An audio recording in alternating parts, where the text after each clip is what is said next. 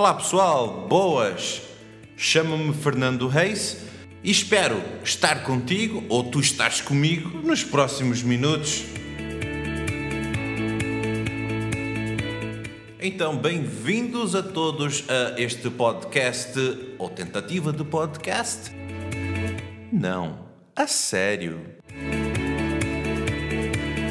No qual vamos conversar uh, toda a semana uh, sobre o jovem, a sociedade, uh, sonhos, vida, desejos, etc, etc, etc. Hoje, 12 de setembro, temos mais um convidado. Seu nome, Hugo Martins. E vamos ouvir um pouco sobre a sua vida daqui a bocadinho. Até já!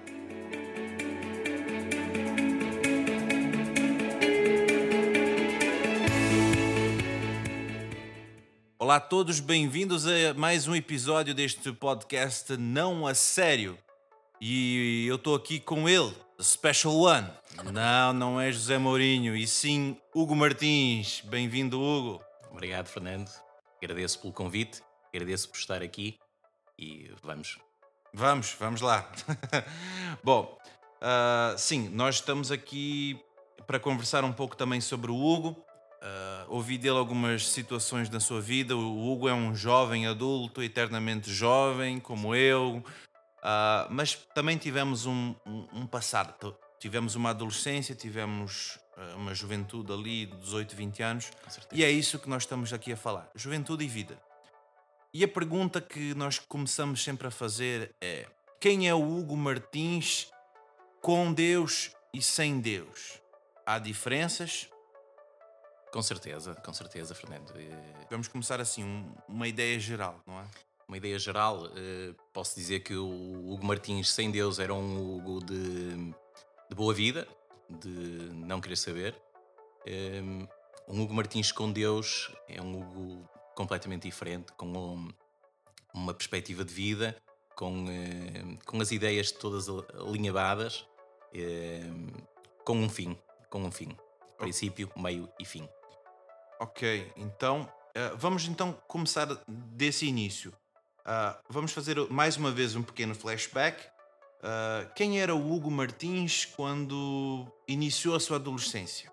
E como é que foi a, a sua adolescência?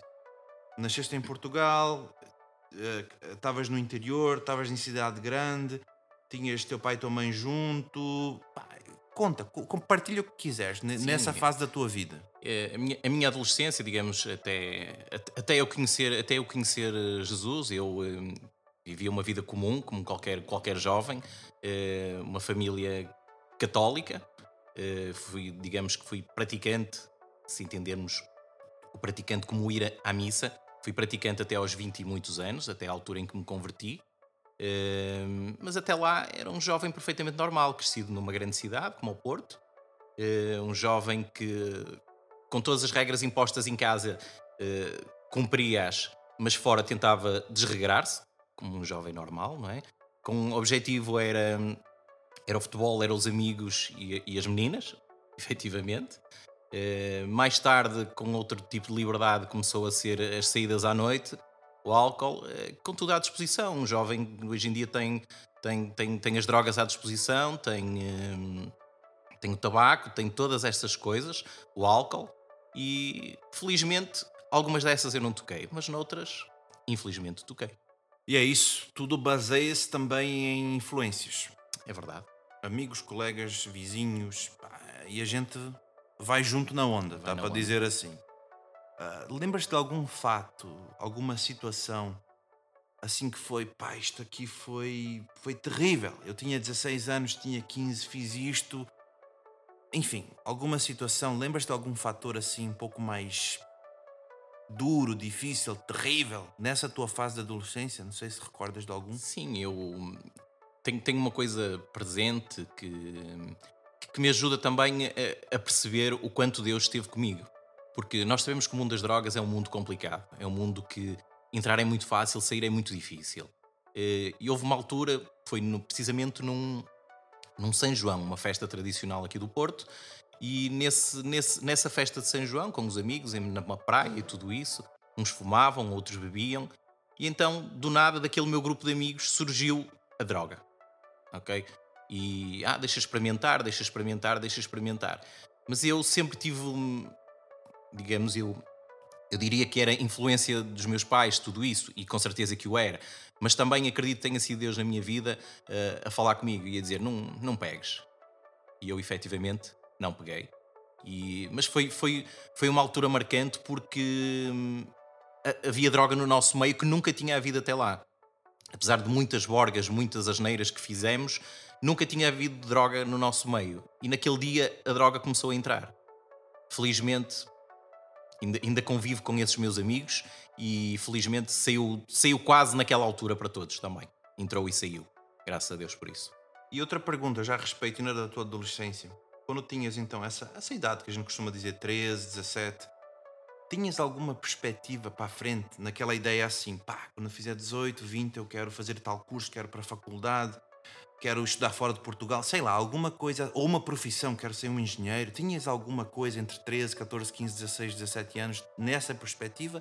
Ou era assim, como eu disse no, no outro episódio, carpe diem, um Curta bocadinho... a vida, enjoy the life, aproveita. Era um bocadinho por aí. Como qualquer jovem, eh, acho que, digamos que o foco era pouco, apesar de em casa me incutirem, ah, vai para a medicina, vai para a medicina, vai para a medicina, como já ouvimos muitas vezes em, vários casos, não é? Uh, eu não queria nada disso. Eu queria futebol, queria, queria, queria ser jogador, queria, queria ser guarda-redes, e concretamente. Uh, só que a vida, a vida não, não me levou por esse caminho e levou-me a envergar por outro lado. E, apesar de tudo, eu tentei, tive, tive em cursos de saúde e tudo isso, mas não, a vida levou-me para outro lado e efetivamente eu não tinha um, digamos, uma direção, não tinha uma linha, uma linha para, para seguir a minha vida. Andava ao Deus dará, deixa ver se hoje dá. Ah, estudar, estudar não queria, por isso uh, também para a medicina nunca poderia, nunca poderia entrar. É, e é um bocado, foi um bocadinho por aí, um bocadinho uma vida em que não levou uma linha contínua, mas uma linha com muitos altos e baixos, muitos baixos mesmo. Então, agora vamos chegar numa ponte como se fosse. Agora vamos entrar no quem é o Hugo Martins com Deus. É, é muito engraçado, Fernando, porque hum, Deus entrou assim da minha, na minha vida, como entrou na vida de muitas pessoas, também assim de uma forma sutil. Eh, eu estava a fazer um curso ligado à informática, que é a minha profissão, eh, e, e nesse curso conheci, conheci uma, uma menina, que hoje é a minha esposa, a minha mulher, e ela era cristã. E eu, como disse anteriormente, não, eu era praticava, ia todos os domingos à, à igreja católica. Uh, e então digamos que fui um bocadinho por, por arrasto com ela, comecei a ir às reuniões de jovem, tudo isso, e, e, a minha vida começou a mudar, começou a fazer sentido, comecei a ter uh, objetivo de vida, começamos a pensar em formar família, uh, em casar, em ter um, um emprego estável, que até aí não queríamos muito saber disso, não é? Os jovens não, não querem muito saber disso. Uh, e, e, então a vida começou a fazer sentido. E a partir do momento em que assumimos um compromisso sério entre eu e a, e a minha esposa, uh, começou a haver, eh, digamos, essa, esse querer casar e querer arranjar a nossa vida. E, e começamos a orar ao Senhor. Para, para Ele nos, nos abrir portas com um bom emprego, um emprego estável para mim, para ela, para podermos conseguir realizar os nossos projetos de vida. E, e as portas abriram-se. As portas abriram-se, abriram-se portas, janelas, abriu-se tudo o resto e, uh, e a vida tem fluído e tem, tem havido um caminho, tem havido. Já, já, não, já não há tanto estes altos e baixos, mas sim tem havido uma linha que nos, que nos tem seguido. E não tenho a menor dúvida que Deus uh, está no controle e muitas das vezes, quando olhando agora para trás, sinto que quando eu não tinha forças para caminhar, quando não era eu que caminhava porque não conhecia Deus, um, ele levava-me ao colo. Okay. Essa aqui é a verdade. É verdade. Essa é toda a verdade, porque muitas vezes nós caímos, nós tropeçamos, uh, efetivamente, mesmo quando não conhecemos, uh, Deus está lá e está no controle de todas as coisas. Fiz, fiz, muito bem. Então, quando Deus entrou na tua vida, já tinhas teus 20 e tal anos, já eras um jovem. Exatamente, converti-me por volta dos 25, 26 anos, por aí. Sim, fala mais um bocadinho sobre essa, essa fase. É, foi, foi, foi uma fase em que eu. Hum, é assim, eu, eu, eu, a nível de estudos nunca quis saber, então fui, fui, fui, fui atrasando anos, fui reprovando tudo isso, não, não, não tinha muito esse, esse, esse caminho, não, era um caminho que não me interessava mesmo. E uh, lá fui fazendo, fiz a faculdade, ainda não a acabei, efetivamente, porque o meu projeto de vida sempre ficou inacabado. Em tudo que eu me coloquei, eu fui deixando para trás. Uh, desporto, deixei para trás, karaté, uh, faculdade, estou no último ano, falta-me fazer algumas cadeiras do último ano para terminar o curso. Hum. Efetivamente, está em stand-by. Hum. Uh, e, e tudo, todo esse projeto de vida foi, foi, foi, foi, foi dando espaços. Uh, até que, efetivamente, tenho um projeto de vida que quero levá-lo até ao fim. Estou agora a terminar um desafio que, que me foi proposto, eu creio, por Deus, como é óbvio, uh, que é o seminário. Estou a terminar o seminário, falta-me fazer apenas e só um módulo. E, e, pelo menos eu, eu disse já, já às pessoas que estão comigo que é a primeira coisa que eu quero fazer é terminar isto, terminar o seminário. Um dia de cada vez. Amém. Tem que ser assim, tem que é ser verdade. assim. Basta cada dia ser o próprio mal. Ou seja, vai devagar, tudo a seu tempo. Tudo a seu tempo. Nada é em vão, nada é em vão. Bom, e já estamos a, a, caminhar para o fim. Eu sei que é rápido, mas antes da gente realmente, efetivamente, encerrarmos este podcast, Hugo, o que é que podias dizer ao pessoal que ouve a gente aqui, os jovens também, enfim, todos que nos ouvem, uh, sobre isso? Decisões, vida, escolhas, eh, o tempo passa, pá, tudo o que a gente está a conversar. O que é que podias dizer aí? É, Fernando, isto é, é muito complicado e nós, nós, quando somos jovens, ouvimos os mais velhos, os adultos, a dizerem-nos: eh, Ah, o tempo passa depressa, aproveita. E nós não temos essa perfeita noção. Até que o tempo vai avançando e nós já temos um bocadinho mais de experiência, já conseguimos olhar para trás e vemos muita coisa que deixamos por fazer, vemos oportunidades que deixamos escapar, vemos pessoas boas que nós perdemos por, por esta ou por aquela razão e vemos oportunidades que nos foram dadas. Algumas agarramos, outras não. E eu sinceramente espero que quando qualquer um de nós que está aqui a ouvir, quando, quando Cristo lhes bater à porta, que, que lhes possamos abrir essa porta da mesma forma como eu abri, da mesma forma como muitos abriram e deixá-lo entrar, porque a tua vida vai transformar-se. É isso, é isso. Muito bem, Hugo. Uh, para terminar, realmente, uh, claro que o pessoal também está a ouvir e de repente gostaria de continuar uma conversa, uma pergunta, qualquer coisa que queiram fazer para ti também. Então, podes também dizer uh, nas redes sociais onde é que estás, o pessoal pode tentar encontrar-te por lá. Sim, eu, eu normalmente estou, estou, pelo Facebook, podem pro, pro, procurar por Hugo Martins.